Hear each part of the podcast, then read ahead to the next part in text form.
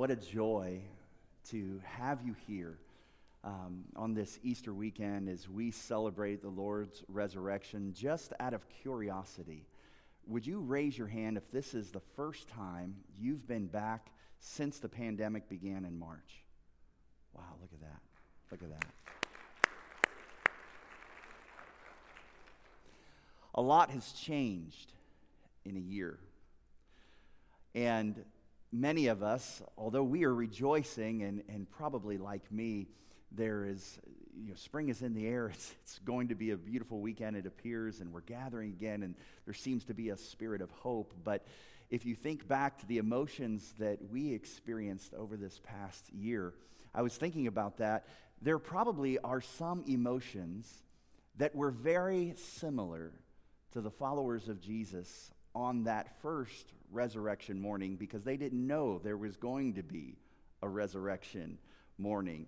And just thinking about our gathering this weekend, how things are different. Many of you, most of you, had to register for church, which we never thought we would need to register for church. And I look forward to the days where we don't need to do that.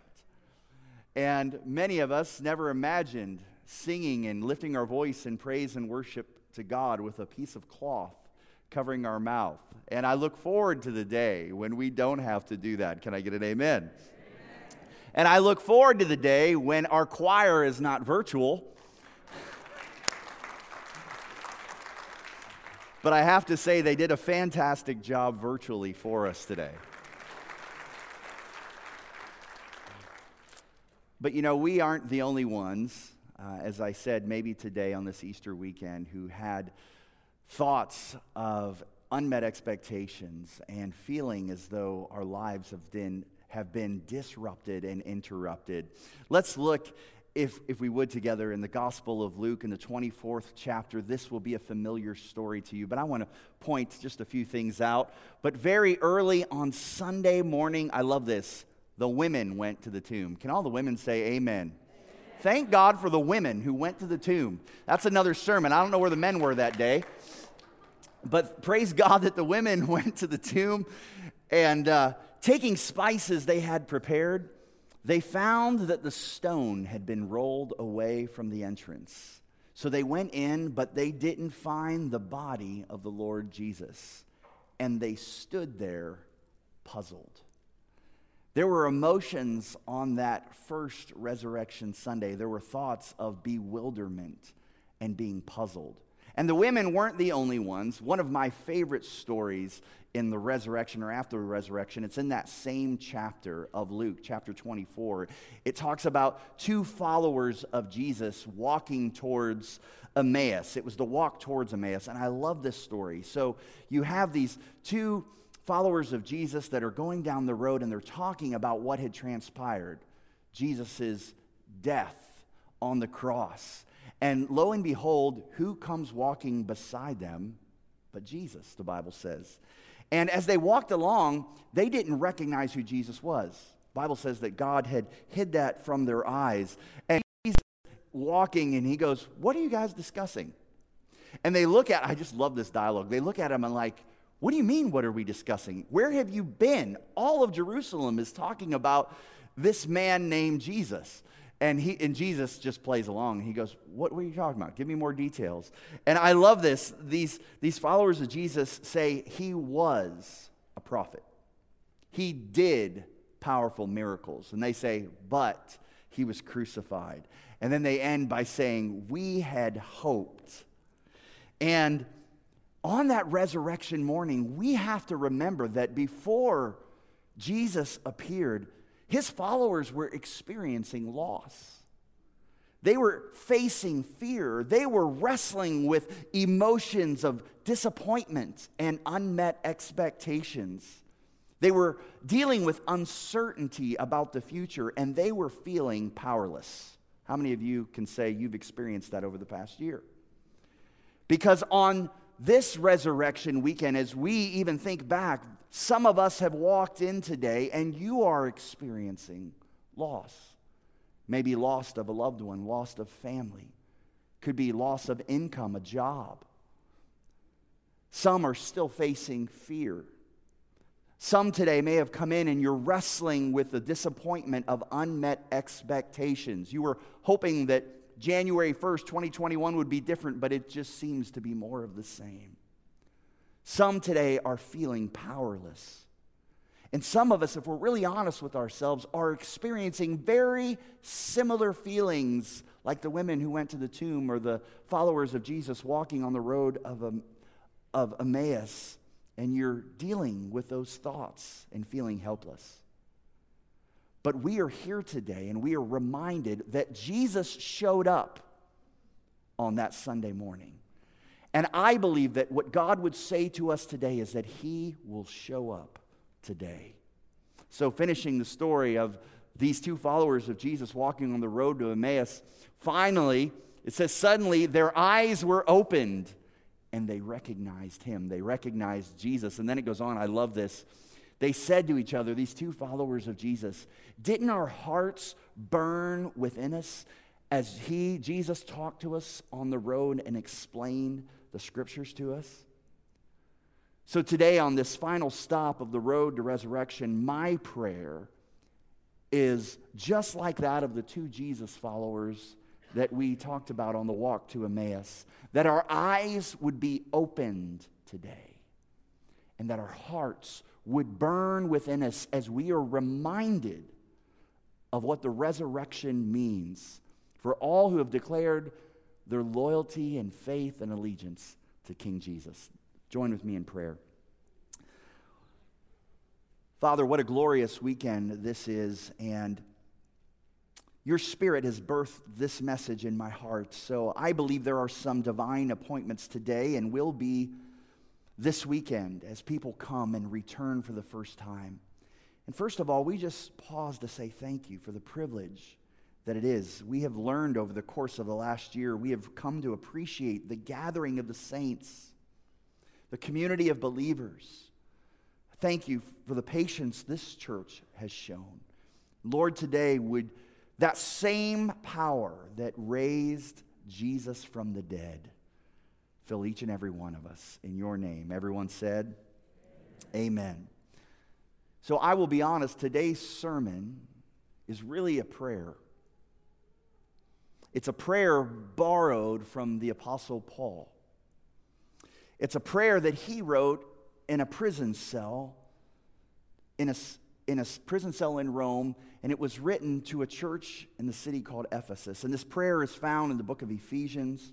And just to give a little context before we read it, this city of Ephesus was really the third grandest city in the Roman Empire, if you will. You had Rome, you had Alexandria, but then this city called Ephesus. It's in modern-day Turkey, and they called it the gateway to Asia, or the light of Asia, and it sat right on the Aegean Sea, and it was a commercial port city, if you will, and there was a lot of population, a lot of energy there in Ephesus.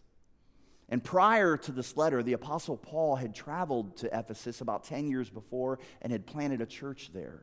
And now 10 years later, he finds himself in a Roman prison cell.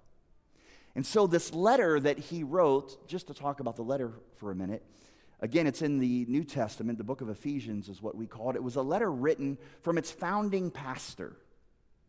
And he finds himself imprisoned in Rome. And this isn't a personal letter like 1st and 2nd Timothy or even the book of Titus or Philemon. No, this most likely was a circular letter written by Paul. And what I mean by that is he wrote it to the church in Ephesus, but this letter was going to be passed out to other young and small churches that were in the area. And this letter, if you read it in its entirety, does not seek to correct errors of theology in the church of Ephesus, like maybe the book of Corinthians or Galatians. And there are New Testament scholars that say that the church in Ephesus was probably one of the most well-taught churches that had ever existed in that time. Yesterday, for Good Friday, we talked about Jesus' last words. So if you will, this could be Paul's in prison. We could think of this letter as maybe some final words, some final thoughts from its founding pastor. And here we find Paul writing and expressing those to one of the most spiritually mature churches in the region. And I have to wonder if Paul knew that Ephesus didn't need more doctrine. Ephesus didn't need more theological teaching or training, but what they needed was an empowerment and a realization of the power of Christ's resurrection. I have to wonder if maybe Paul sensed some lukewarmness or maybe some apathy that had set into this established church. And I wonder because rather than teaching or instructing in this letter, Paul begins this letter by praying for them. And if you, again, read the book in its entirety, it's almost a lyrical prayer throughout. And so today, as these words in Ephesians were birthed in my heart this week as I was preparing for this sermon, I was thinking of us, knowing that so many of you, I would see your faces for the first time in months, maybe a year. And one of the things that has really stood out to my wife and I, having been here now for a little over a year as the new lead pastor and really even in that position for only about 6 months, when people ask me what are some of my first impressions of ACAC, both my wife and I are so amazed at the spiritual maturity that is here at ACAC. There is a depthness, there is a passion for prayer and an earnestness to know God's word and to live God's word. And it's a rich heritage that this church has. But as I was thinking about that, I felt that God would challenge all of us with that being the case, that may we not be a church that just grows in our knowledge of God, but may we also grow in our realization of the power of God's resurrection, of Jesus' resurrection. And may we not allow the pandemic of the last year to bring in us a lukewarmness or apathy or being comfortable for having watched church on your couch for a year. God, help us if there is an apathy or lukewarmness in our heart that this pandemic has caused from being away. And may we never have the mindset of being an established church. So here's Paul's prayer, and this is my prayer for us today on this resurrection weekend. This is Ephesians chapter 1, 4 verses, starting at 18.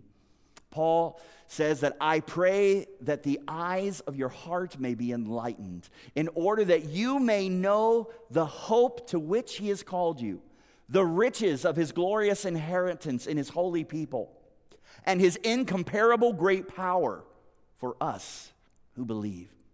That power is the same as the mighty strength he exerted when he raised Christ from the dead and seated him at his right hand in the heavenly realms, far above all rule and authority, power and dominion, and every name that is invoked, not only in the present age, but also in the one to come. So borrowing this prayer or this even sermon, if you will, from Paul. Paul prays for three things. I don't know if you caught it, but in that verse he prays for three specific things. One, I pray that the eyes of your heart may be enlightened. So my prayer for us today as a church, as Christ followers, and this is directed at us, as God enlightens our hearts, as he creates that burning desire in us, that in order you may know him, here's the first, that our hearts would be enlightened to know the hope to which he has called you. On this Easter weekend, on this time when so many are back, after a season of being away, I believe that God would have us pray and seek the Spirit's enlightenment to understand that there is a hope to which he has called you to, and that's the first one. That God would enlighten us and burn within us a sense that there is a hope to which he has called you. As followers of Jesus, we understand and know the need for hope. We understand that the three pillars of the Christian experience are what? Faith, hope, and love, with the greatest of those being love. These are essential to living a life representative of God's kingdom.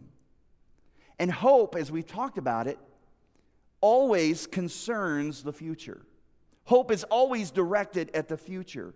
And today, we do realize that through Christ's resurrection and power over death, that one day we too will rise to be with him. Theologically or doctrinally speaking, we call this the blessed hope. That one day Christ will return and take us home. But how does this distant hope, this resurrection in the future, this blessed hope, help us in present day? Well, we need to remember that our hope is not just a future event. Our hope is not based just even in a past event. But Paul would tell us that there is a hope happening now. There is a hope that God has called each and every one of us to. Look at these words in another letter from the Apostle Paul. He writes, "We know that God, who raised the Lord Jesus, will also raise us with Jesus and present us to himself together with you." Did you catch that? He raised Jesus pointing back, and he will raise us one day pointing to the future. All of this is for our benefit. It's for your benefit. And as God's grace reaches more and more people, there will be a great thanksgiving, and God will receive more and more glory. Again, Paul pointed back to Christ's resurrection, and he pointed forward to Christ's return. But then he goes on and he says, "That is why we never give up. Though our bodies are dying, our spirits are being renewed every day." Just to make sure you're awake, say every day. Every day. All right. "For our present troubles right now," the stuff we're going through, even through the tail end, hopefully, of this pandemic, "are small and won't last very long. Yet they produce," these present troubles that we go through, trials and suffering and uncertainties, "they produce for us a glory that vastly outweighs them and will last forever." Paul is praying that these Christians will capture the fact that God is at work in their daily circumstances. This is happening right now. Do you catch that? There is a hope that is happening right now.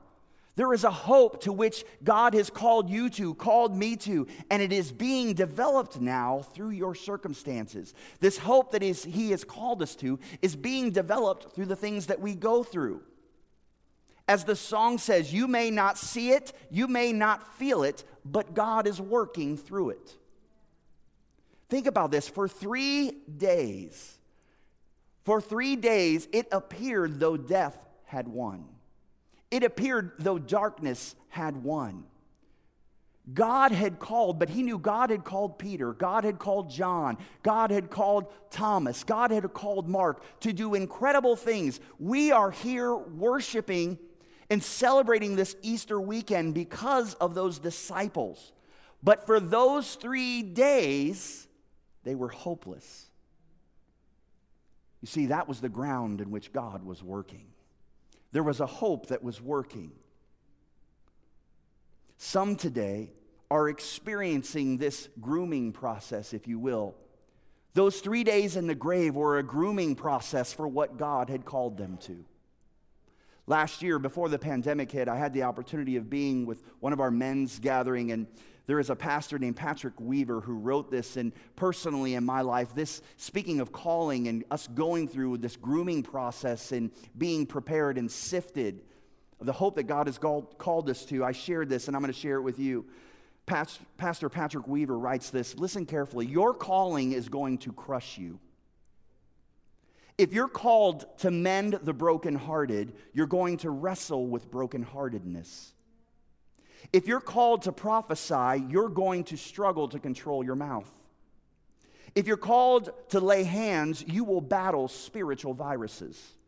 If you're called to preach and teach the gospel, you will be sifted for the wisdom that anoints your message.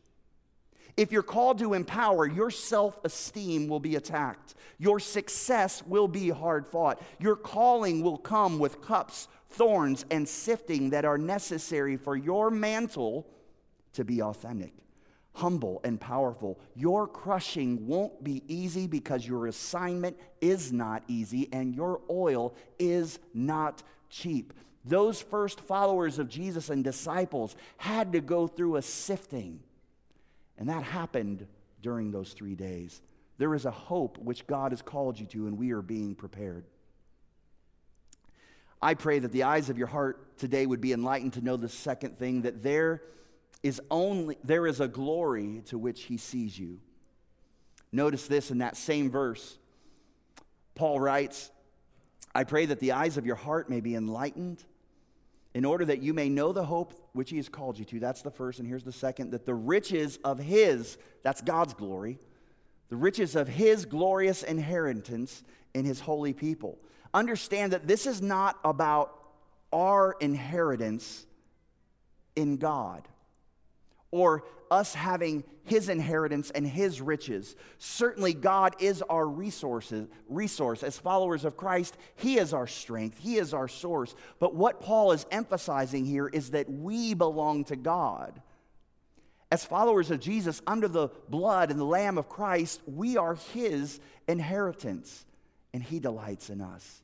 Through the atoning sacrificial death of Jesus on the cross and his resurrection, we who are in Christ are in right standing with God, and he sees us as righteous. We're his inheritance. And those words should encourage us. I love this verse in Zephaniah. Look at this. For the Lord your God is living among you. He is a mighty Savior. He will take delight in you with gladness. And think of this, with his love, he will calm all your fears, and he will rejoice over you with joyful songs. Someone needs to know today the realization that God delights in you, and he sings over you. And lastly, I echo Paul's words, and I pray today in our third point that there is a power within you, that we would understand there is a power within you. Let's look at that verse in Ephesians.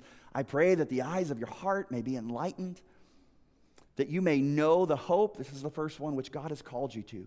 The second, the riches of his glorious inheritance in his holy people. And lastly, his incomparably great power for us who believe. I have to believe that Paul knows that these Ephesian followers, like most Jesus followers everywhere, including us, at some point in their life and in their circumstance will be immobilized by fear. And Paul's saying, I pray that you would know the power of God. I pray that you would know God's power. You see, the answer to fear is power.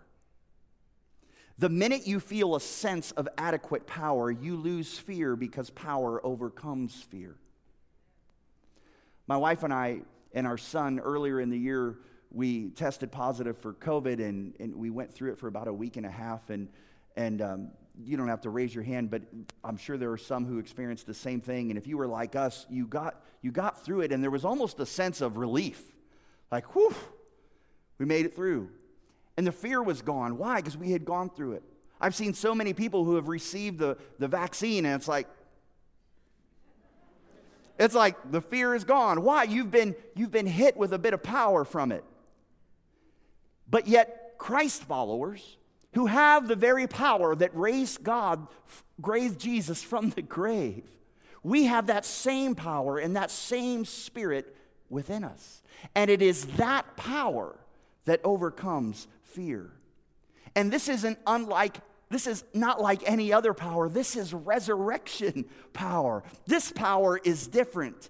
This is not the power of a strong personality. It's not the power of believing in yourself. It's not the power of an education. It's not the power of having good leadership ability or having a good family or strong family background. It's not the power of wealth and fame. It is the very power that raised Christ from the dead. And this power lives in us, and it is available to us because we believe in Jesus. And my question is, do you know where this power works best? This kind of power, this resurrection power, works best in cemeteries. God's power works best in graves, where things are dead and where things are buried. You see, resurrection power of Jesus, it didn't pay attention to the stone that was in front of the grave. This resurrection power didn't pay attention to the desires of the religious leaders of the day, didn't pay attention to Caesar's decree, it didn't pay attention to the guard that was standing in front of the tomb. Death itself could not stop this power.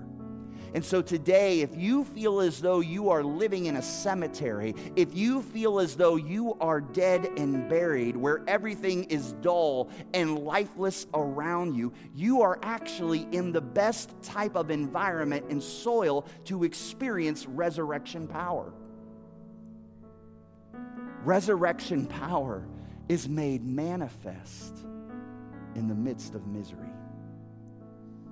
So if you're here today, and you're feeling pressure, if you're feeling problems and suffering, understand that it's that resurrection power. It takes that to be patient in trials.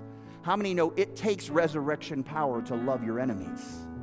It takes power to be joyful in suffering. It takes power to be thankful and grateful in all circumstances. It takes power to live as God has called us to be. And that power lives within us. The Holy Spirit is within us, and that same power that raised Christ from the dead lives within us. Would you stand to your feet today?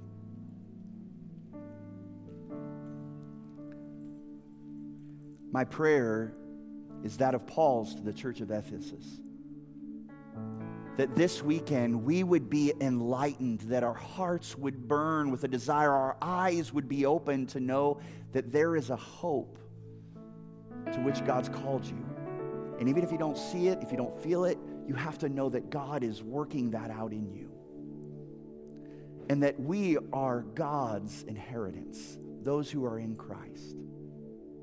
And that there is a power available to us. I want to pray this prayer over us, and I'm going to pray the same prayer that Paul did over the church of Ephesus.